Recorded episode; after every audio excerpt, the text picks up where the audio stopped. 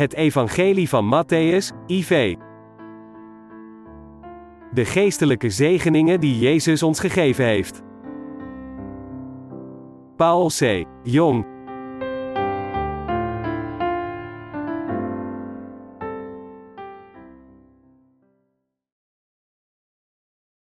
De werkers die gebruikt worden door God. Matthéüs eenentwintig op één tot elf. En als zij nu Jeruzalem Gena akte, en gekomen waren te Beth-fagé, aan den Olijfberg, toen zond Jezus twee discipelen, zeggende tot hen, gaat heen in het vlek, dat tegen u over ligt, en gij zult terstond een ezelin gebonden vinden, en een veulen met haar, ontbindt ze, en brengt ze tot mij. En indien u iemand iets zegt, zo zult gij zeggen, dat de Heere deze van nood heeft, en hij zal ze terstond zenden. Dit alles nu is geschied, opdat vervuld worden, hetgeen gesproken is door den profeet, zeggende, zegt der dochter Sions, zie, uw koning komt tot u, zachtmoedig en geweten op een ezelin en een veulen, zijnde een jong ener jukdragende ezelin.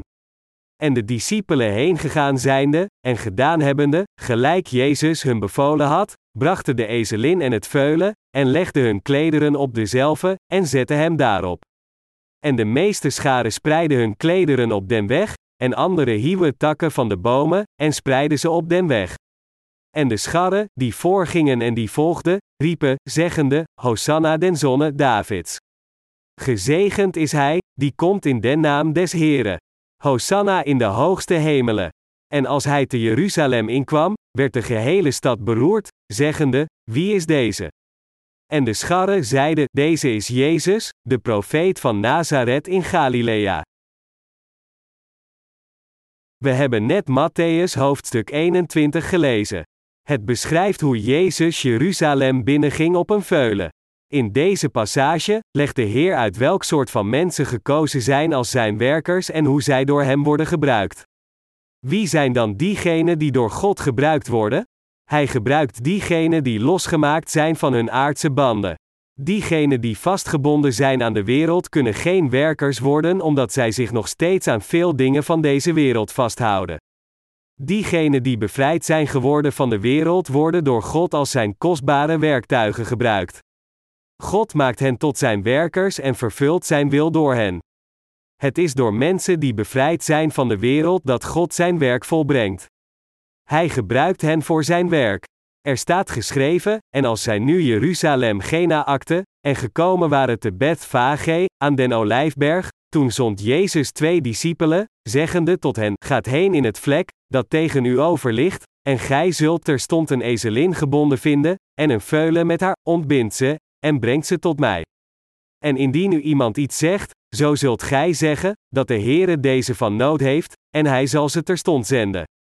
Dit alles nu is geschied, opdat vervuld worden, hetgeen gesproken is door den profeet, zeggende, zegt der dochter Sions, zie, uw koning komt tot u, zachtmoedig en gezeten op een ezelin en een veulen, zijnde een jong ener jukdragende ezelin, Matthéüs eenentwintig op één tot vijf.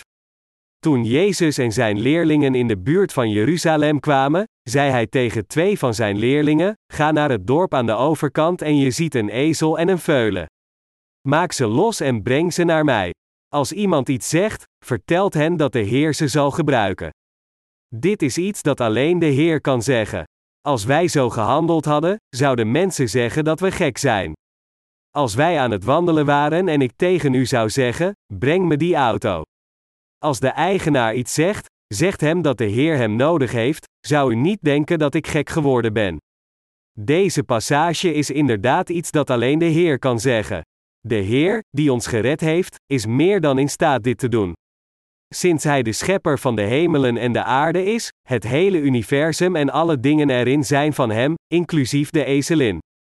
Omdat de Heer zijn leerlingen beval de vastgebonden ezelin en veulen los te maken en hen naar Hem te brengen, gehoorzaamden de leerlingen en deden wat hen werd opgedragen. Jezus ging toen Jeruzalem binnen op deze ezelin. Mensen verwelkomden Hem met alle enthousiasme. Ze legden hun kleren op de weg.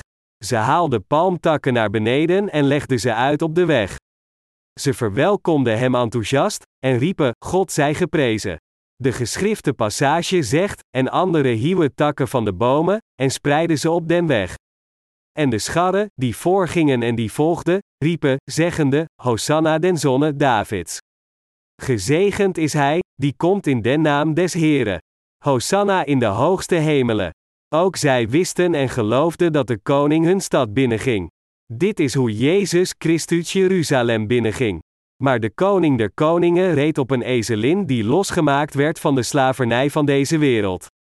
Hij reed de ezelin deemoedig de stad in. De Heer is de koning van de hemel, maar hij ging Jeruzalem binnenrijdend op een eenvoudige ezelin. In de Bijbel verwijzen ezels naar de afstammelingen van Adam die niet waren wedergeboren. De eerste man en vrouw, Adam en Eva, geloofden niet in het woord van God en waren ongehoorzaam uit koppigheid. God beschreef hen als ezels.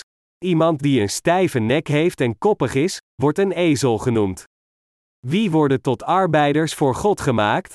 Ondanks dat wij zo koppig zijn als een ezel, maakte God ons, tot de wedergeborenen, zijn werkers.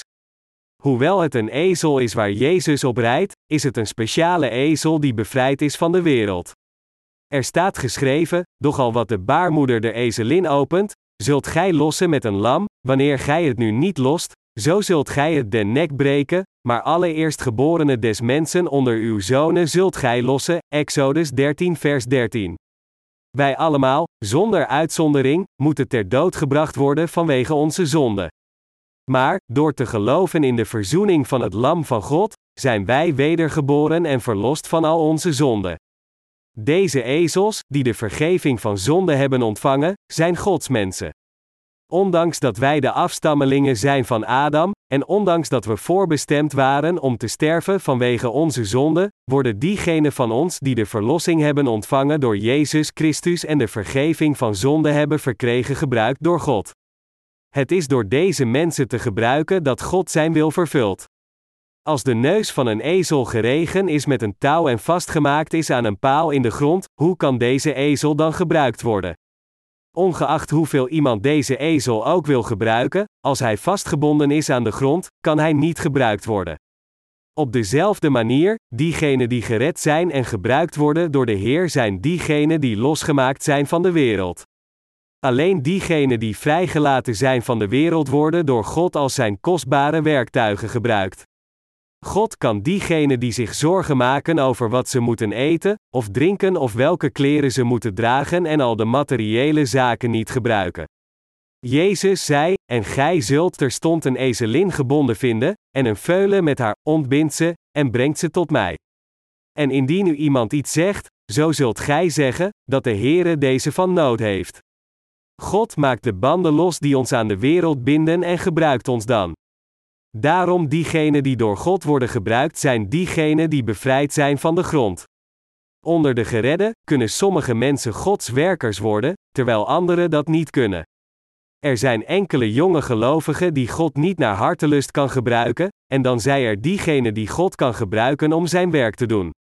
Iemand die geen werker voor God kan worden is iemand die nog steeds vastgebonden is aan de wereld. God kan dergelijke mensen niet gebruiken. Hij kan geen mensen gebruiken die nog steeds vastzitten aan het materiële plezier van deze wereld. Toen Jezus Lazarus van de dood verrees, zei hij, ontbind hem, en laat hem heen gaan, Johannes elf vers vierenveertig. Lazarus was in linnen grafkleren gewikkeld toen hij in zijn graf werd gelegd. Toen de Heer hem riep en zei, Lazarus, kom uit het graf, kwam hij naar buiten gewikkeld in linnen. Toen onze Heer dit zag, zei hij, maak hem los en laat hem weggaan. Dat Lazarus verrezen werd van de dood impliceert zijn redding, wat betekent dat ondanks dat hij gebonden was door zijn zonden en voorbestemd voor de hel, hij gered werd van de hel, de vernietiging en zonden om weer opnieuw te leven. Maar toch had hij nog veel dingen die hem vastbonden aan de aardse dingen. Ontbind hem, en laat hem heen gaan. God maakt de banden los door zijn dienaren. Dus zijn dienaren zijn diegenen die mensen losmaken van de banden van de wereld. Onze Heer maakt hen niet zelf los, maar hij maakt hen los door zijn dienaren. De ezel hier was ook vastgebonden aan de wereld. Een paal was in de grond geslagen en de ezel was door een touw eraan vastgemaakt. Zo werd het gewoonlijk gedaan. De ezel werkt voor zijn meester. Hij doet alles wat zijn meester hem laat doen. Lang geleden, toen er nog geen auto's waren, waren de ezels het vervoermiddel. Net zoals een ezel een werker is voor zijn meester, zijn ook wij Gods werkers als we eenmaal zijn wedergeboren. Wij ontvangen de vergeving van zonden en worden wedergeboren door in het evangelie van het water en de geest te geloven. Als we eenmaal zijn wedergeboren, zijn we allemaal gekwalificeerd om Gods werkers te zijn. Echter, als we nog steeds vastzitten aan de wereld, kan God ons niet als zijn werkers gebruiken. De banden die ons aan deze wereld verbinden, moeten echt losgemaakt worden. Alleen als we losgemaakt zijn van de wereld, kan de Heer ons rijden en Jeruzalem met ons binnengaan. Als we nog steeds vastzitten aan de wereld na de ontvangst van onze zaligmaking, hoe kan God ons dan voor zijn werk gebruiken? Hoeveel banden hebt u die u vastbinden? U bent misschien vastgebonden aan uw kennissen, aan uw emotionele gehechtheid, aan macht, aan uw basisbehoeftes of zelfs aan uzelf. Maar al deze banden moeten losgemaakt worden voordat u door God gebruikt kunt worden. God gebruikt diegenen die losgemaakt zijn van de wereld en hunzelf nadat ze gered zijn geworden. God gebruikt diegenen die leven met geloof en zeggen: ik geloof dat God in al mijn behoeftes zal voorzien. Nu dat ik losgemaakt ben van deze wereld, zal God voor mij zorgen. Dat is omdat wij niet leven door menselijke inspanningen. Diegenen die gebruikt worden door God zijn diegenen die niet vastzitten aan de wereld, die geleid worden door Hem en in plaats daarvan vastzitten aan God. God wordt door deze mensen verheerlijkt. De ezel die genoemd wordt in de geschrifte passage van vandaag verwijst naar ons. Zoals ik al eerder zei, er staat geschreven in Exodus: doch al wat de baarmoeder de ezelin opent, zult gij lossen met een lam, wanneer gij het nu niet lost, zo zult gij het den nek breken. Exodus dertien vers dertien. Elke eerstgeboren ezel moet gedood worden. Om deze ezel te redden, moest het verlost worden met een lam. Dit betekent dat als een lam gedood werd en aan God geofferd werd in de plaats van de ezel, dan hoefde de ezel niet gedood te worden. Als een ezel werd geboren, was een offerdier nodig om te voorkomen dat het gedood werd. Waarom houdt God niet van ezels? Hij vindt hen niet leuk omdat ze koppig zijn. Pasgeboren ezels werden gedood, en zij werden op een specifieke manier gedood, door hun nek te breken. De meeste plantetende dieren zijn in staat op te staan en rond te redden zo gauw als zij geboren zijn. God had de Israëlieten bevolen de pasgeboren ezels te doden op het moment dat zij geboren werden door hun nekken te breken. Waarom? Pasgeboren ezels zijn hetzelfde als Satan, en staan tegen God. Ezels zullen zelfs niet luisteren als hen wordt verteld wat goed voor hen is. Dat is waarom God zei dat ze gedood moeten worden. Wat God het meeste haat is als mensen zijn woord ongehoorzaam zijn en erin niet in geloven. Dus zei God dat de eerstgeboren ezels gedood moesten worden. Omdat de Bijbel regelmatig Gods wil op een manier van representatief principe toont, betekent het woord eerstgeboren ezel elke ezel. Daarom betekent de eerstgeboren ezel ieder van ons menselijke wezens. Iedereen geboren als afstammeling van Adam is een ezel. Mensen zijn koppig en luisteren niet naar het woord van God.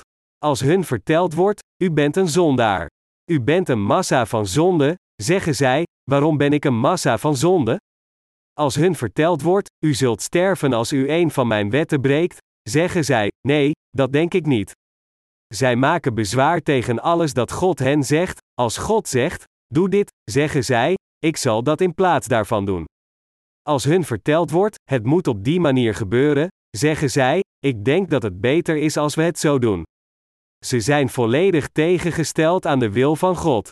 Als hun gezegd wordt, ga die weg, zeggen zij, nee, ik zal die weg gaan.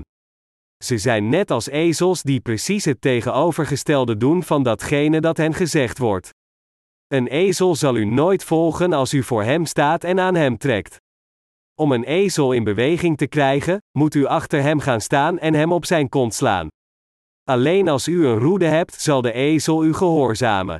Mijn medegelovigen, wij zijn allemaal ezels. Wij worden als ezels geboren. Zodat wij gered kunnen worden, hebben we een verzoeningsoffer nodig. De dieren die God voorbereidde als verzoeningsoffers zijn lammen en geiten. Om ons te redden, hebben we een lam nodig. We kunnen alleen leven als een lam onze zonde schoudert en in onze plaats sterft. Het boek van Leviticus spreekt over hoeveel zonden we in onze levens levend in deze wereld plegen, en hoeveel fouten we in onze levens maken. Laten we hier kijken naar Leviticus. Leviticus drie over half drie 's middags min zevenenveertig zegt: Verder sprak de Heere tot Mozes en tot Aaron zeggende, als gij zult gekomen zijn in het land van Canaan, hetwelk ik u tot bezitting geven zal, en ik de plaag der melaatsheid aan een huis van dat u er bezitting zal gegeven hebben, zo zal hij, van wien dat huis is, komen, en den priester te kennen geven, zeggende, het schijnt mij, alsof er een plaag in het huis ware. En de priester zal gebieden, dat zij dat huis ruimen, aleer de priester komt, om die plaag te bezien, opdat niet al wat in dat huis is, onrein worden, en daarna zal de priester komen, om dat huis te bezien.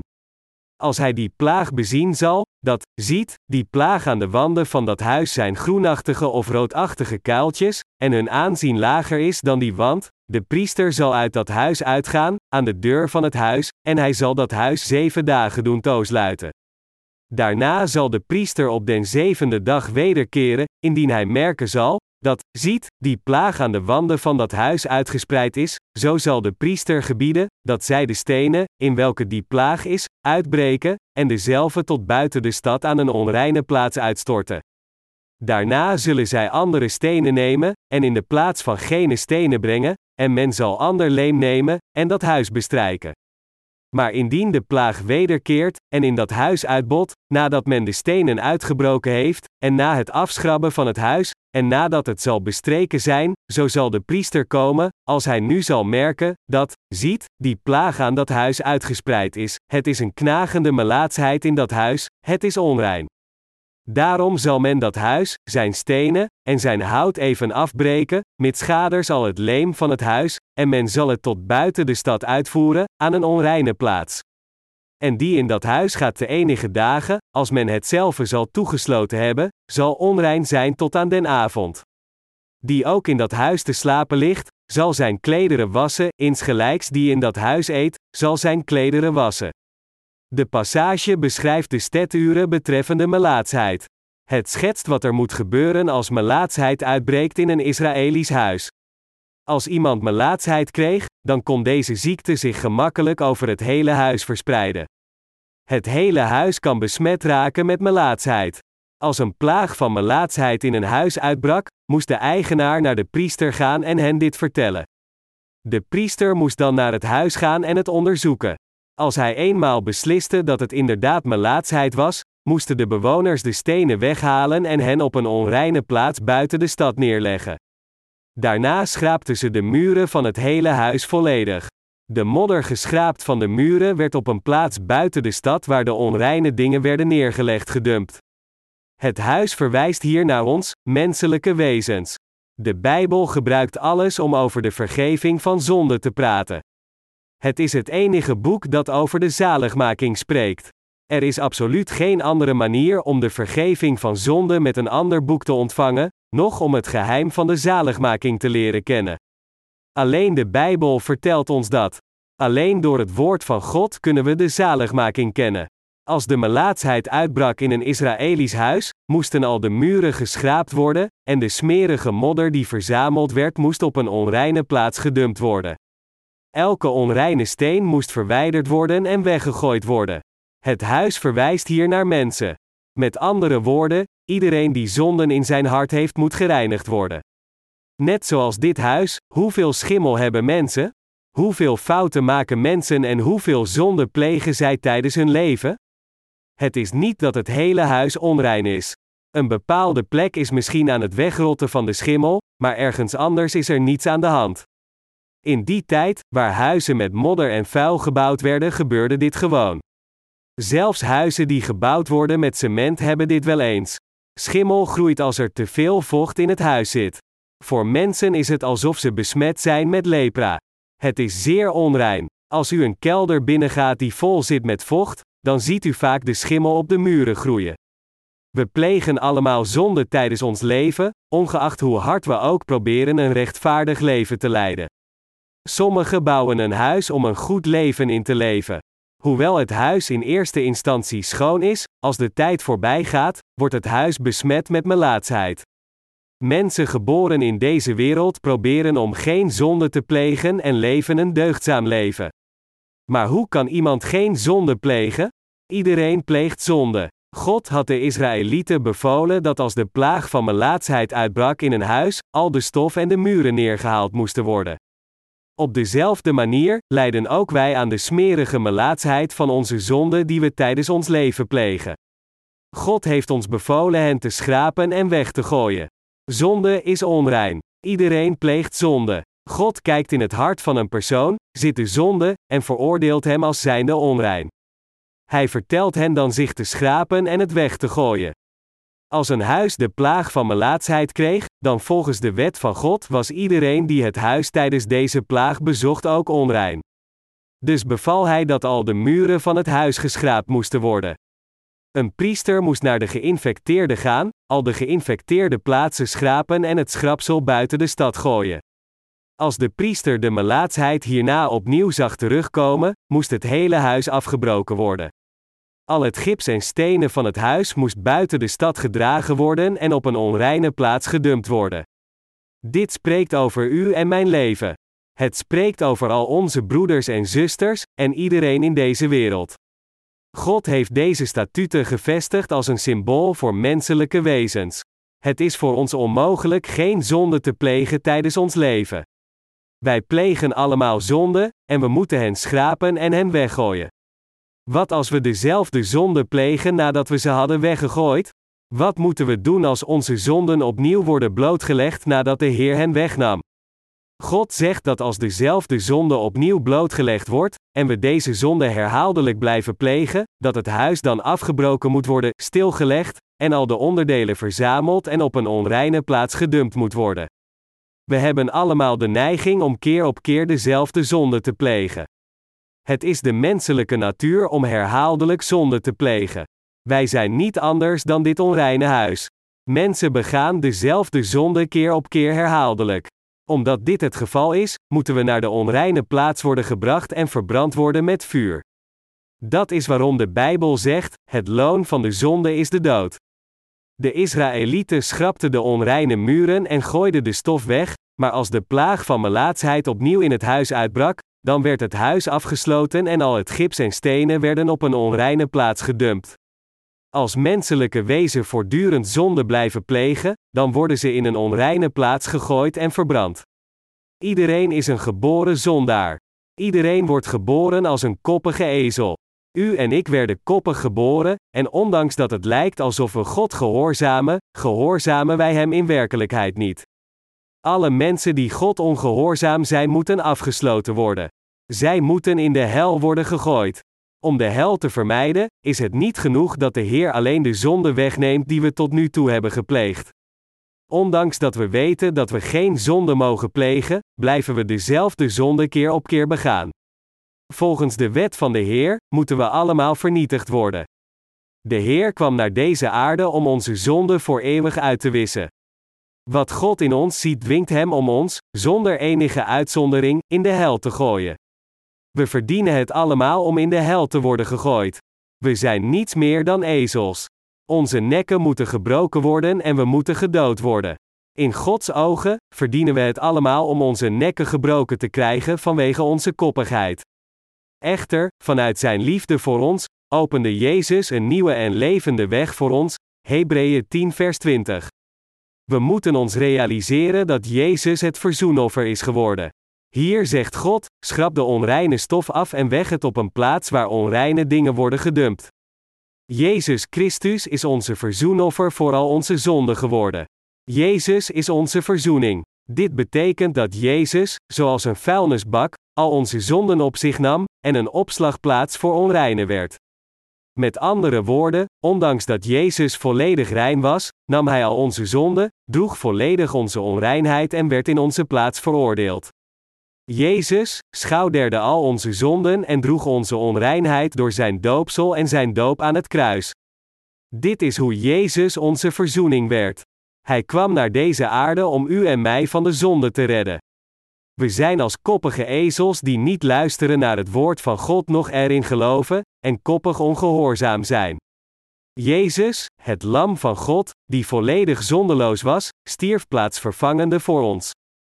Dit is hoe wij, ezelachtige koppige wezen, de dood konden vermijden, en hoe wij nu door God als zijn kostbare werktuigen worden gebruikt. Wij allemaal moeten begrijpen wat er hier bedoeld wordt met het huis dat melaatsheid kreeg, genoemd in Leviticus. Het huis geplaagd met melaatsheid verwijst naar mensen. Het verwijst naar onze eigen levens. Als uw huis betroffen wordt met de plaag van melaatsheid, dan zou u het huis reinigen, elke vreemde groei en alle schimmels eruit schrapen, en deze weggooien. Het zou fijn zijn als de schimmel niet terugkeert, maar als uw huis te vochtig is, dan zal het onvermijdelijk terugkeren. Als dit blijft duren, dan moet het hele huis afgebroken worden. Wij zijn geboren zondaars. We zijn afstammelingen van Adam. Adam en Eva zijn de voorvaders van heel de mensheid. Maar zij werden misleid door Satan en de zonde kwam in hun harten. Toen zij eenmaal het woord van God ongehoorzaam werden, begonnen zij te luisteren naar de woorden van de duivel. Keer op keer begonnen zij Gods woord af te wijzen. Als de schimmel niet terugkomt nadat het eruit geschraapt werd, kunnen mensen in het huis leven. Maar als de schimmel terugkeert, zelfs nadat het werd weggeschraapt, moet het huis afgebroken worden. Het zou goed zijn als God alleen de zonde wegnam die we tot nu toe gepleegd hebben, als we geen zonde meer zouden plegen vanaf dat moment. Maar kunnen wij dit? Plegen we maar een zonde en daarna geen meer? Kan iemand van ons dit doen? Is iemand van ons in staat herhaaldelijk geen zonde te plegen tijdens zijn leven? Niemand van ons kan dit. Het is de menselijke natuur om keer op keer zonde te plegen tot onze dood. Wij zijn niets meer dan ezels. Wij gehoorzamen en luisteren ons hele leven niet naar God. Moeten we dan niet door God vernietigd worden, net zoals het huis met melaatsheid? We moeten afgebroken worden tot onze fundering. Schraapten de Israëlieten niet al de smerige en onreine dingen van de muren en gooiden dit op een onreine plaats buiten de stad? Als het huis wordt afgebroken, waar gaat dan het puin naartoe? Wordt het niet op een vuilnisbelt gegooid? Het wordt begraven op een vuilnisbelt.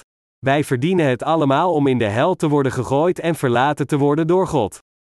We kunnen niet anders dan zonde te plegen, en we plegen keer op keer zonde. Ondanks dit, werd Jezus ons verzoenoffer zodat God ons zou redden. Het was niet gewoon een offerlam dat stierf, het was de enige geboren Zoon van God, de levende Schepper zelf, die als de Verlosser van de mensheid kwam. Jezus offerde zichzelf om ons ezelachtige wezen te redden zodat het huis niet afgebroken moest worden, maar bespaard werd. Jezus nam al de melaatsheid van de mensheid, al de smerige zonde op zichzelf en vergoot zijn bloed aan het kruis om de veroordeling van zonde te dragen. Hierdoor zijn u en ik gered geworden door geloof. De Bijbel zegt dat deze huizen naar menselijke wezens verwijzen, Eerste Korinthe drie vers negen. Medegelovigen, de vergeving van zonden is onbetaalbaar. Als een huis voortdurend geïnfecteerd is, dan kan niemand daar leven ongeacht hoe mooi het ook is. Waarom? Omdat vroeg of laat, iemand die daar leeft geïnfecteerd wordt met de ziekte. Een melaatse is misschien gezond behalve een klein deel van zijn lichaam. Maar dit is genoeg om hem een melaatse te noemen. Ongeacht hoe slim of hoe rijk die persoon ook is, mensen noemen hem niet slim of rijk. Ze noemen hem een melaatse. Lang geleden kregen van mijn vrienden melaatsheid. Ik besefte me dit niet op dat moment. Hij was al zeer onaantrekkelijk voor zijn melaatsheid, maar hij bleef zweren krijgen. Omdat ik ook vaker met huidziektes zoals steenpuisten en ringworm te kampen had, dacht ik dat hij een gewone ziekte had zoals ik. Hij was een zeer intelligent en aardige jonge man. Zijn familie was ook zeer rijk. Hij gaf me allerlei soorten van tractaties als ik hem bezocht om thuis met hem te spelen. Maar om een of andere reden kwam er niemand anders naar het huis. Met het verstrijken van de tijd, en ik ouder werd, realiseerde ik mij dat dit kind leed aan melaatsheid. Ik bezocht het huis vaak, omdat ik toen nog te jong was om dit alles te begrijpen. Maar op een dag verhuisde zijn familie. Dit was lang voordat ik mij besefte dat hij aan melaatsheid leed. Hij had altijd zweren, maar deze zweren gingen niet weg. Als ik puisten had dan verdwenen die als ik een zelfgemaakt middel gebruikte. maar hij had het hele jaar door zweren op zijn gezicht en lichaam, die nooit weggingen. Hij leed aan melaatsheid. Het maakte niet uit dat zijn familie rijk was, hij was nog steeds een melaatse die door iedereen gemeden werd. De Bijbel spreekt ook over generaal Naäman, een lepraleider. Generaal Naäman was de bevelhebber van het Syrische leger. Hij was de belangrijkste held die zijn land had gered. Maar de Bijbel zegt, hij was een melaatse. Hij werd vaker Naäman de lepraleider genoemd dan Naäman de bevelhebber. Melaatsheid verwijst naar de zonde van de mensheid. Ongeacht hoe hard iemand ook probeert een rein leven te leiden, hij kan niet anders dan zonde te plegen. Ongeacht hoe goed opgeleid, hoe rijk, hoe moreel oprecht en hoe fatsoenlijk iemand ook is, als hij zonde heeft, dan is hij een zondaar in Gods ogen. Deze persoon zal naar de hel worden gestuurd tenzij hij de vergeving van zonden ontvangt. Het maakt niet uit hoeveel luxe en extravagantie hij in deze wereld ook heeft. Nog maakt het uit hoe briljant hij is en dat hij cum laude is afgestudeerd. Als hij zonden in zijn hart heeft, dan is hij alleen maar een lepraleider. Zijn intelligentie en rijkdom zijn nutteloos. Ze kunnen nergens gebruikt worden. Als ze gebruikt worden, dan worden ze op een plaats gegooid waar onreine dingen gedumpt worden. Deze plaats waar onreine dingen worden gegooid is de hel. Net zoals mensen hun afval in een vuilnisemmer gooien, moeten onze zonden in een plaats worden gegooid waar onreine dingen worden gegooid. Deze plaats waar het afval wordt verbrand, waar onreine dingen worden gedumpt, is de hel. Iedereen die zonde heeft, wordt in de hel gegooid. Als een huis geïnfecteerd was, dan onderzocht de priester het. Als de priester ontdekte dat het huis de plaag van melaatsheid had, dan werden de muren geschraapt. Als de geïnfecteerde stof werd weggeschraapt en eruit gegooid. Als de priester naar het huis terugkeerde, dan was de plaag van melaatsheid opnieuw uitgebroken en de schimmel groeide overal. Dit huis moest dan afgesloten en afgebroken worden. Hetzelfde is van toepassing op de mensheid. Geboren als de afstammelingen van Adam, plegen we allemaal zonde. We hebben misschien niet veel zonde gepleegd toen we jong waren, maar we zijn allemaal experts als we volwassen zijn. Ondanks dat mensen geleerd wordt deugdzaam te leven, plegen zij nog steeds zonde. Als u zonde pleegt, dan voelt uw hart zich misschien beter nadat u het gerepareerd heeft door het geven van gebeden van berouw. U zult waarschijnlijk denken dat deze blootgelegde zonde opgevangen kan worden door religieuze remedies. Als mensen goede daden doen, gebeden van berouw offeren, zelfverloochening praktiseren en hun eigen lichamen kwellen, dan denken ze dat hun geest als compensatie voor hun schuld genezen kan worden. Maar wat gebeurt er als ze hierna weer opnieuw zondigen? Wat zult u doen als u dezelfde zonde keer op keer pleegt, en uw melaatsheid wordt nog meer blootgesteld dan voorheen? Als elke muur in uw huis door schimmel wordt getroffen, dan moet dit huis afgebroken worden. Wat moeten we doen als onze zonden blijven opduiken en we zonde blijven plegen? Vergeving die verkregen wordt door religie is nutteloos en zal in de steek worden gelaten. Diegenen die toevlucht vinden in religie zullen op een plek worden gegooid waar de onreine dingen worden gedumpt. Ze zijn voorbestemd voor de hel samen met hun zonde. Mijn medegelovigen, u en ik zijn onreine mensen. Wij zijn ezels. Hoe goed doen wij de dingen waarvan we horen dat we ze niet moeten doen? Plegen we nooit meer zonde, nadat we de vergeving van onze zonde hebben ontvangen? Nee, we plegen nog steeds zonde. Stoppen mensen met drinken omdat hun verteld wordt stop met drinken? Nee, ze blijven drinken. Het menselijke verstand is zo dat als ons verteld wordt iets niet te eten, we het nog meer willen eten. Als uw man veel drinkt, dan is er een snelle manier om hem te laten stoppen met drinken. Als uw man dronken is en zichzelf voor gek zet, dan zet nog meer flessen klaar. Als uw man dronken thuiskomt, dan geef hem nog meer te drinken. Open zijn mond en blijf de drank door zijn keel gieten. Laat hem even met rust en geef hem iets om te eten. Laat hem dan weer drinken. Open je mond. Geef hem dan weer iets om op te kauwen, en na een korte pauze, begin weer van voren af aan om hem te laten drinken. Doe dit keer op keer. Blijf drinken. Je vindt het toch fijn om te drinken, nietwaar? Zorg dat hij blijft drinken. Lang geleden, toen mijn vrienden dronken werden en mij lastig bleven vallen, nodigde ik hen bij mij thuis uit en gaf hen de hele nacht drank. Drink naar hartelust. sinds jullie zoveel van de drank houden, en sinds dit het enige is dat jullie van jullie leven willen maken, hier is al de drank die jullie willen. Ik zorgde ervoor dat ze bleven drinken. Als mensen eenmaal zo dronken worden, drinken ze niet meer zo gemakkelijk. Het is gewoon de menselijke natuur waardoor mensen graag iets doen dat ze niet mogen doen. De Bijbel vertelt ons niet te moorden, geen overspel te plegen, niet te stelen en andere dingen. Maar vroeg of laat, doet iedereen wat hem verteld werd niet te doen. We blijven keer op keer zonde plegen. Denk er eens over na. Plegen we geen zonde tijdens ons hele leven? Nee, we blijven zonde plegen tot onze dood. Als een priester ontdekte dat de plaag van melaatsheid opnieuw was uitgebroken, zelfs na de geïnfecteerde muren te schrapen en de stof weg te gooien, werd het huis afgesloten. Als de Heer onze zonde slechts tot een bepaald moment in de tijd heeft uitgewist, dan zou het goed zijn als we vanaf dan geen zonde meer plegen. Maar plegen we alleen maar zonde tot aan dat punt? Nee, we zondigen iedere dag. We zullen zondigen tot onze dood. Als wij een huis zouden zijn, zou er dan een plek zijn die rein was? Zou de deur rein zijn? Zouden de muren rein zijn? Zou het plafond in orde zijn? Als het plafond onze hoofden waren, de muren onze ledematen, en de deur onze buiken, zou iets dan intact zijn? Zou het huis niet overal geïnfecteerd zijn met melaatsheid?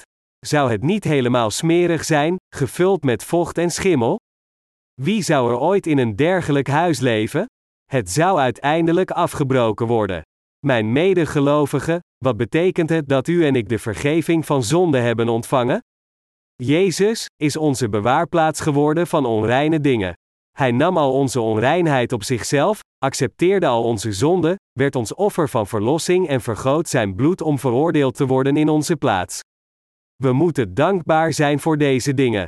Als u en ik onszelf onderzoeken, dan zien we dat we tot onze dood zonde zullen blijven plegen, en in de hel worden gegooid. Net zoals het huis met de plaag van melaatsheid afgebroken werd, kunnen wij niet anders dan zonde plegen en door God in de hel worden gegooid. Echter, Jezus nam al onze zonden en onreinheid op zich, en hij stierf in onze plaats. Om een ezel te redden, werd een onschuldig lam gedood. Hoe volgzaam is een schaap? Het haar van een schaap is zeer wit, zacht en volgzaam, maar toch werd het gedood. Dit gebeurde om deze lelijke ezel te redden. Anders gezegd, Jezus werd in onze plaats veroordeeld om dergelijke waardeloze mensen zoals ons te redden, om elke zondaar in deze wereld te redden en om ons lepralijders te redden. Wij hebben geluk en zouden dankbaar moeten zijn vanwege deze Jezus. Bent u het hiermee eens? Wij hebben de vergeving van onze zonden ontvangen. Maar toch, hebben we niet nog steeds tekortkomingen? Natuurlijk doen we die. Als een huis geïnfecteerd is met melaatsheid, dan worden de symptomen duidelijk geopenbaard. Op dezelfde manier worden onze tekortkomingen geopenbaard, en dat is waarom wij lepra-huizen waren die afgebroken moesten worden. Dat is waarom wij mensen zijn die in de hel gegooid moesten worden. Maar omdat onze Heer al onze onreinheid op zich nam, en in onze plaats veroordeeld werd, zijn u en ik gered geworden door geloof allemaal vanwege de Heer Jezus Christus. Hoe gelukkig is dit, als Jezus onze zonde slechts tot een bepaald moment in de tijd had weggenomen, of gewoon onze erfzonde, dan zouden we opnieuw voor de hel bestemd zijn op het moment dat we opnieuw zonde begaan. Net zoals God zegt dat als het huis dat genezen is opnieuw de plaag van melaatsheid krijgt, afgebroken moet worden, zo worden ook wij afgebroken. Sinds het loon van de zonde de dood is, zijn wij onvermijdelijk gebonden aan de hel. Maar Jezus heeft ons volledig van al deze zonden verlost. Waar heeft God al onze zonden neergegooid? Heeft Hij hen niet naar Jezus gegooid? Is Jezus dan onrein? Als Jezus de plaats is waar al de onreine dingen worden gegooid, betekent dit dan dat Jezus zelf onrein is? Nee, helemaal niet. Jezus is perfect rein zonder enige zonde ook. Hij droeg onze onreinheid om ons te redden. Ondanks dat Jezus rein is, droeg Hij onze onreinheid om ons te redden en werd in onze plaats veroordeeld. Dat is hoe wij gered en verrezen zijn. Het is omdat Jezus zichzelf opofferde dat wij verlost zijn geworden van onze zonden en terug tot leven zijn gebracht. Hoeveel zonden plegen u en ik? Wij plegen talloze zonden tijdens ons leven. Zelfs na de ontvangst van de vergeving van zonden, zondigen wij opnieuw. Dat is waarom Jezus ons verzoenoffer werd. Hij werd ons offer van verzoening. Hij stierf namens ons. Jezus, het Lam van God, werd in onze plaats geofferd. Hij nam al onze onreinheid op zich, en hij werd veroordeeld om in onze plaats te sterven. Omdat Jezus onze veroordeling droeg, zijn wij gered geworden. Er staat geschreven, maar hij is om onze overtredingen verwond, om onze ongerechtigheden is hij verbrijzeld. De straf, die ons den vrede aanbrengt, was op hem, en door zijn striemen is ons genezing geworden. Jesaja drieënvijftig vers vijf. Jezus vervulde de zaligmaking voor ons, de onreine mensen. Het is omdat Jezus al de onreinheid van mensen op zich nam en het loon van de zonden afbetaalde dat wij gered zijn geworden. Dat is hoe wij dergelijke mensen zijn geworden die gebruikt worden door God. Bent u het hiermee eens? Diegenen, die te veel van hun eigen rechtvaardigheid hebben zeggen, ik ben anders. Ik kan het vermijden zonde te herhalen. Maar hoe zijn zij anders? Als een huis de plaag van melaatsheid krijgt, komt de plaag dan niet terug? Als de schimmel eenmaal ergens begint te groeien vanwege te veel vochtigheid, dan zal het onvermijdelijk terugkomen ondanks dat het weggeschraapt werd. Het is hetzelfde met zonde. Als onze lichamen eenmaal besmet zijn met zonde, zullen we onvermijdelijk keer op keer zonde plegen. Dat is omdat iedereen geboren werd als de afstammeling van Adam. Omdat Adam aan de zonde verviel, hebben wij allemaal die geboren zijn als zijn afstammelingen de zonde geërfd en blijven voortdurend tijdens ons leven herhaaldelijk zondigen. Dat is de menselijke natuur. Als we de vergeving van zonden ontvangen, plegen we dan op de een of andere manier geen zonde meer. Is er iemand die niet zondigt? Hoe ontoereikend zijn we? De Bijbel spreekt over de plaag van melaatsheid in een huis. Maar dit verwijst naar ons als individuen. Hoe ontoereikend zijn wij als individuen voor God? Hoe zwak zijn wij? Hoeveel gebreken hebben wij? Er komt geen eind aan onze onvolkomenheden. Wij stellen onze onvolkomenheden bloot en wij zijn nog steeds ontoereikend. We hebben zoveel onvolkomenheden uitgegoten. Maar Jezus nam al onze ontoereikendheden en al onze zonden op zich. Waar heeft Jezus hen gedragen? Hij droeg hen in de rivier de Jordaan door gedoopt te worden door Johannes de Doper. Onreine dingen worden op een stortplaats gegooid. Vuur komt omhoog uit de stortplaats om ze te verbranden. De wet van God zegt, want de bezoldiging der zonde is de dood. Als we zonde hebben, moeten we veroordeeld worden om in de vurige hel te worden gegooid. Echter, Jezus nam al onze onreinheid over en werd in onze plaats veroordeeld. Met andere woorden, hij droeg al onze zonden en stierf in onze plaats. Dat is hoe wij in staat waren gereinigd te worden. En dat is hoe God zijn wet, die verklaart dat het loon van de zonde de dood is, liet vervullen. Dat is omdat Jezus onze zonde schouderde en in onze plaats stierf dat wij nu de vergeving van zonde hebben ontvangen en het eeuwige leven in Christus Jezus verkregen. Het geschenk van God is het eeuwige leven. Het geschenk dat in Christus Jezus is wordt nu gevonden in diegenen die wedergeboren zijn uit water en de geest, en dit geschenk is het eeuwige leven. Door in Jezus te geloven, zijn wij gered. Jezus werd ons verzoenoffer. Hij stierf in u en mijn plaats. Het was niet gewoon een lam dat stierf, maar Jezus zelf, God in het vlees, stierf voor ons. Dat is waarom wij in staat waren onze zonden voor eeuwig vergeven te krijgen. Ons verzoenoffer is Jezus die al onze zonde heeft uitgewist. Gelooft u dit? We geven eer aan de Heer die ons van al onze zonde heeft gered. Wij geloven in God. We geven Hem al onze eer. Wij, de ezelachtige wezens, werden gered door het offerlam. Het komt allemaal door Jezus dat wij zondaars gered werden. Hij droeg al onze zonden in de rivier de Jordaan, en Hij werd in onze plaats tot de dood veroordeeld. Jezus droeg al onze zonden die wij plegen tijdens ons leven. Hij werd in onze plaats veroordeeld door zijn bloed te vergieten en aan het kruis te sterven. Dat is hoe wij verlost werden van al onze zonden. Wij hebben allemaal de verlossing van zonden op deze manier ontvangen. Maar wie onder ons zijn tot Gods dienaren gemaakt? In Matthéüs hoofdstuk eenentwintig, wie is tot een werker voor God gemaakt? Welk soort van mensen kunnen de leerlingen van Jezus worden? Het zijn diegenen die niet gebonden zijn aan de wereld. U kunt alleen een leerling van Jezus worden als u niet gebonden bent aan de wereld. Jezus wil de ezel gebruiken die hij heeft aangesteld. Naar wie verwijst deze ezel? Hij verwijst naar u en mij. Jezus had nog nooit op een ezel gereden. Maar toen hij Jeruzalem inreed, gebruikte hij deze ezel. Als een koning binnenkomt, moet hij ergens oprijden. Omdat Jezus nederig was, reed hij op een ezel. God gebruikt ontoereikende mensen zoals ons. Hij wil door menselijke wezens werken die als ezels zijn. Ondanks dat wij inderdaad ontoereikend zijn, maar wij de vergeving van zonde hebben ontvangen, gebruikt God mensen zoals ons. Mijn medegelovigen, als u ezels gebruikt wilt worden door de Heer nadat u de vergeving van zonde van God hebt ontvangen, dan moeten we van deze aarde worden bevrijd. Als we volledig gebonden zijn aan de wereld, dan kan God ons niet gebruiken zelfs als Hij dat wil. Als u en ik gebonden zijn aan deze wereld, dan kan God ons niet gebruiken zelfs als Hij ons wil gebruiken.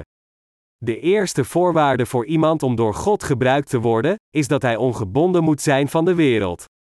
Alleen ezels en veulens die ongebonden zijn kunnen gezegend worden om gebruikt te worden door Jezus die ons gered heeft. Begrijpt u dit? U kunt niet gebruikt worden als u gebonden bent aan de wereld. Als God iemand wilt gebruiken, en hij te veel banden heeft die hem aan de wereld binden, zegt hij, er zijn te veel touwen die u vastbinden dat ik u gewoon niet kan gebruiken. Ik zal u gewoon moeten laten gaan. Echter, als hij niet gebonden is aan de wereld, zelfs als hij ontoereikend is, kan hij door God gebruikt worden, en God kan hem met verschillende taken toevertrouwen. Er zijn twee soorten van mensen die de vergeving van zonde hebben ontvangen, diegenen die gebruikt worden door God, en diegenen die niet gebruikt worden door God. Sommige mensen blijven in de kerk en doen niets, zelfs nadat ze zijn wedergeboren. Diegenen die niet gebonden zijn aan de wereld kunnen ware werkers voor God worden. Als we niet gebonden zijn aan de wereld, zal God ons trekken en ons gebruiken.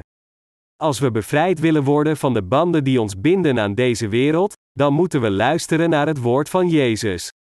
Alleen dan kunnen we verlost worden van de banden. Net zoals Jezus tegen de leerlingen zei, ga en maak de ezel los en breng hem naar mij. Als iemand iets zegt, zeg hem dat de Heer hem zal gebruiken, God maakt ons los van deze aarde om ons te gebruiken. Hij snijdt alle banden die ons aan deze aarde binden door. Als we vrij zijn, neemt God ons, bereidt ons en laat ons voor hem werken. Hij neemt ons mee waarheen hij maar wil en voert zijn werk via ons uit. Maar hoe kan de Heer ons zo gebruiken, als we nog steeds gebonden zijn aan de wereld? Als de Heer ons gebruikt, bevrijdt hij ons altijd als eerste van de banden die ons binden. Alleen als we verlost zijn en vrij gebruikt de Heer ons. Mijn medegelovigen, welk soort van mensen zijn u en ik? Zijn we het gebruik van God waardig of zijn we nog steeds gebonden? Bent u niet gebonden aan uzelf? Hoe moet ik de kost verdienen? Hoe moet ik leven? Diegenen die zo gebonden zijn aan de wereld moeten bevrijd worden. God kan geen mensen gebruiken die niet gebonden zijn aan de wereld maar toch vastgebonden blijven. Zal God ooit iemand bereiden die vastgebonden is? Zal hij hem bereiden om een foto te nemen? Als u de grote stad Jeruzalem wilt binnengaan met Jezus op uw rug, dan mag u niet vastgebonden zijn. Als God u beveelt om te gaan, dan moet u daarheen gaan, rennend of wandelend. Maar hoe kunt u vooruitkomen als u nog steeds vastgebonden bent? Voor u allemaal die wedergeboren zijn uit water en geest om te leven als Gods werkers, mag u niet vastgebonden zijn. Een leven dat geleefd wordt om Jezus te dienen en hem op de rug te dragen is glorieuzer. Diegenen die gebonden zijn aan de wereld maken zich altijd zorgen, zich angstig afvragend hoe ze de kost kunnen verdienen. In tegenstelling tot, als u los bent van de wereld en gebruikt wordt door God, dan zult u zijn plaats ingaan en samen met de Heer verheerlijkt worden, en talloze mensen horen roepen, Hosanna de Hoogste. Prijs de Heer. Gezegend is hij die komt in de naam van de Heer. U zult deze zegening leven, en u zult zijn koninkrijk binnengaan. Er zijn twee soorten van ezels, een is vastgebonden aan de mens, en de ander wordt vastgehouden door God. Ondanks dat we gered zijn geworden, kunnen we gebonden zijn aan twee plaatsen. We kunnen vastzitten aan God als ook aan de mens.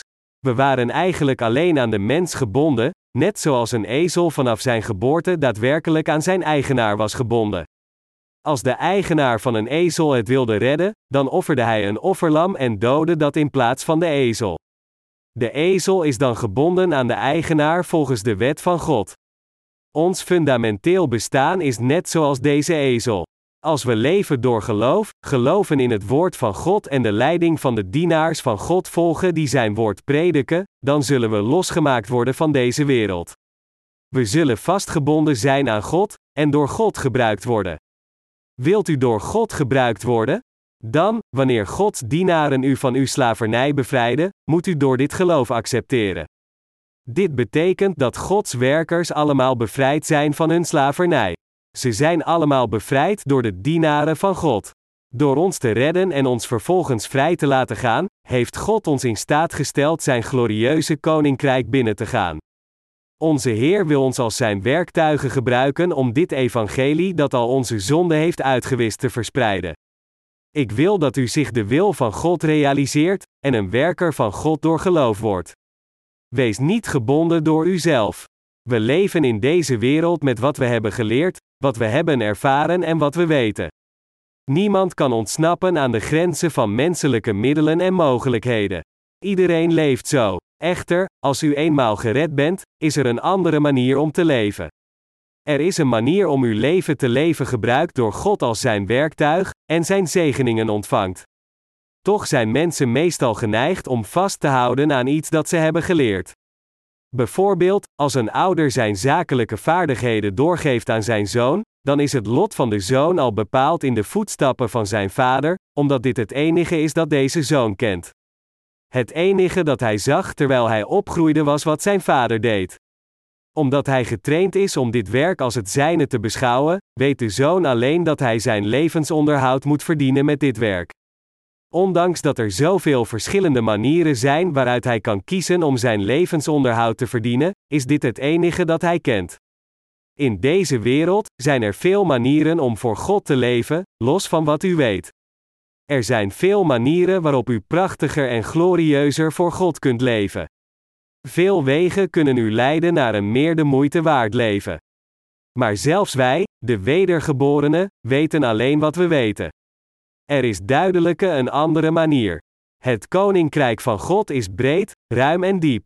Net zoals een bakkerij altijd vol met brood is en er geen dag voorbij gaat dat dit niet zo is, zo is het koninkrijk van God gevuld met glorie. Het is niet goed om te leven volgens uw eigen ideeën. Als u uw eigen manier opgeeft en deze wegdoet, dan zult u een manier vinden om te leven door in God te vertrouwen. Je moet niet koppig proberen te leven alleen van wat u hebt. Dat is niet alles dat er is. Kunt u alleen succesvol zijn als u afstudeert van een prestigieuze universiteit? Nee, natuurlijk niet. Vroeger, toen Korea onder de Japanse koloniale overheersing stond, waren er nogal wat mensen die afstudeerden aan prestigieuze Japanse universiteiten zoals de Universiteit van Tokio of Waseda Universiteit. Maar deze mensen weigeren om enig handwerk te doen, zelfs als dit betekent dat ze verhongeren. Een van mijn kennissen die afstudeerde van de Waseda Universiteit begin jaren veertig had nog nooit in zijn hele leven als arbeider gewerkt. Waarom? Omdat hij te trots was. Omdat hij te trots was op zijn formele opleiding, kon hij geen kritiek van zijn baas tolereren, eindigde hij met schreeuwen: naar welke universiteit bent u gegaan? Noemt u dat een universiteit? Ik ben afgestudeerd van de Waseda Universiteit. Hierdoor bleef hij van de ene baan naar de andere baan verhuizen, en het ging niet zo goed met hem. Terwijl andere mensen werkten door kruiwagens te duwen en lasten op hun rug te dragen, kon deze man zichzelf er niet toe brengen dit te doen.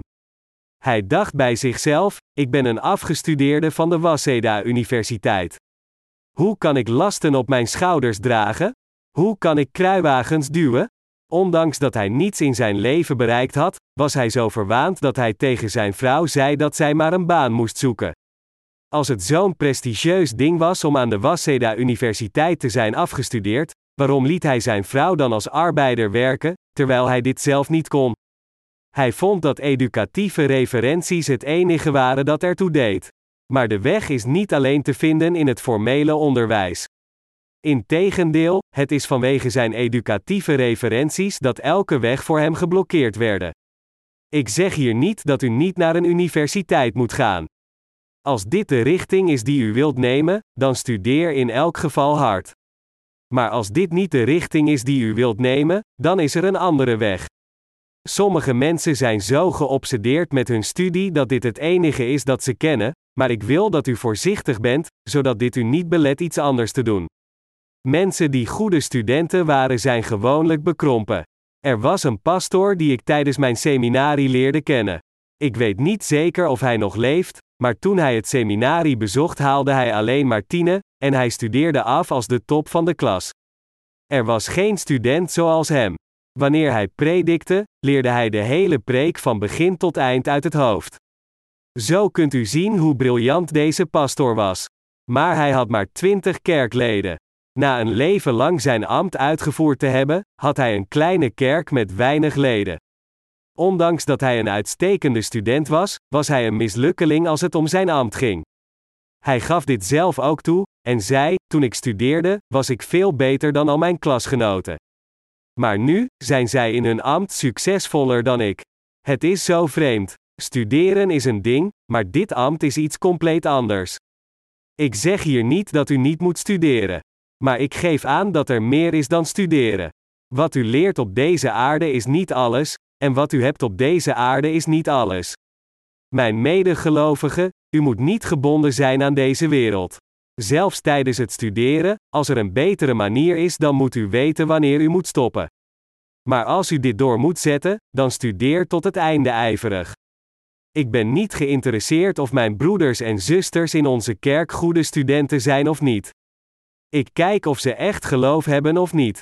Ik kijk of ze geloven in het woord van God, hoeveel zij God met geloof volgen, en hoeveel zij Hem met geloof gehoorzamen. Diegenen die door God gebruikt worden, zijn het meest gezegend. Jezus vertelde de leerlingen een ezel en een veulen te brengen en Hij bereed hen.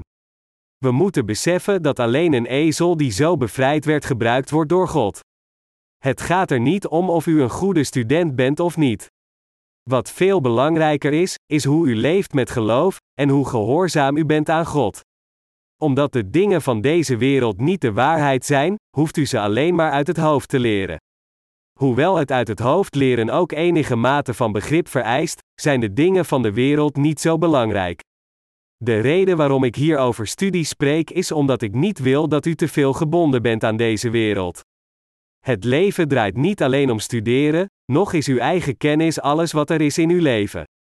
Overigens betekent macht en autoriteit ook niet alles in uw leven. Niets van deze dingen betekenen iets voor God. Wat zegt God dan in de Bijbel? De Heer zegt, maak de ezel los en breng het naar mij. Wat moeten we doen als iemand iets tegen ons zegt? Als iemand iets zegt, zeg hem dat de Heer het zal gebruiken. Mijn medegelovigen, wilt u gebruikt worden door God? Als u gebruikt wilt worden door God, dan moet u losgemaakt worden van de dingen van de wereld. U zult waarschijnlijk als een dom persoon worden geschouwd, het is echter goed dat u wordt losgemaakt van de wereld en in plaats daarvan aan God wordt gebonden. Begrijpt u dit? Diegenen die alleen trouw zijn aan de zaken van de wereld kunnen niet door God gebruikt worden. Dergelijke mensen zijn zelfs niet trouw aan wereldlijke zaken, ondanks dat het lijkt alsof ze dat wel zijn. In werkelijkheid doen diegenen die gebonden zijn aan God ook trouw het werk van de wereld. Wees niet te veel gebonden aan de wereld door de zaken van de wereld. U moet uzelf niet toestaan vastgebonden te worden door deze dingen. Studeren is gewoon iets om te doen. Een universiteit is gewoon een plaats om naartoe te gaan. Bedrijven zijn gewoon dingen om te leiden. Uw baan is ook gewoon iets dat u doet, en uw sociale leven is ook iets waar u mee bezig bent. Geen van deze dingen is alles wat er is in het leven. Met andere woorden, verdiep u zelf niet in de zaken van de wereld, want als u gebonden bent aan deze wereld, kunt u door God niet gebruikt worden. Het is alleen als u vrij bent dat u gebruikt wordt. God zegt dat diegenen die werkers in zijn ogen zijn geworden bevrijd zijn van de wereld. Echter, diegenen van wie het geloof jong is hebben veel banden die hen aan de wereld binden. Wanneer u gebonden bent aan de wereld, denk dan aan het evangelie van het water en de geest waarmee Jezus u gered heeft. Jezus werd in onze plaats gedoopt. Hij vergoot zijn bloed aan het kruis. Hij verrees weer van de dood. Door dit te doen, nam hij al onze zonden weg. Jezus is ons verzoenoffer geworden. omdat een dier gewoon ons offer van tijdelijke verzoening kan worden, maar Jezus zelf, onze God, onze Schepper, kan ons eeuwig verzoenoffer worden, dus al onze zonden werden voor altijd uitgewist door zijn eeuwige offer. We moeten diegenen worden die gebruikt worden door God. Als we eenmaal gered zijn, moeten we zoals de ezel worden die gebruikt werd door de Heer. Ik geloof dat God ons als ezels zal gebruiken die deelnemen aan zijn glorie. Ik geloof dat God ons, zonder twijfel, zal verlossen van de banden die ons binden aan deze wereld en ons als zijn werktuigen zal gebruiken. Halleluja!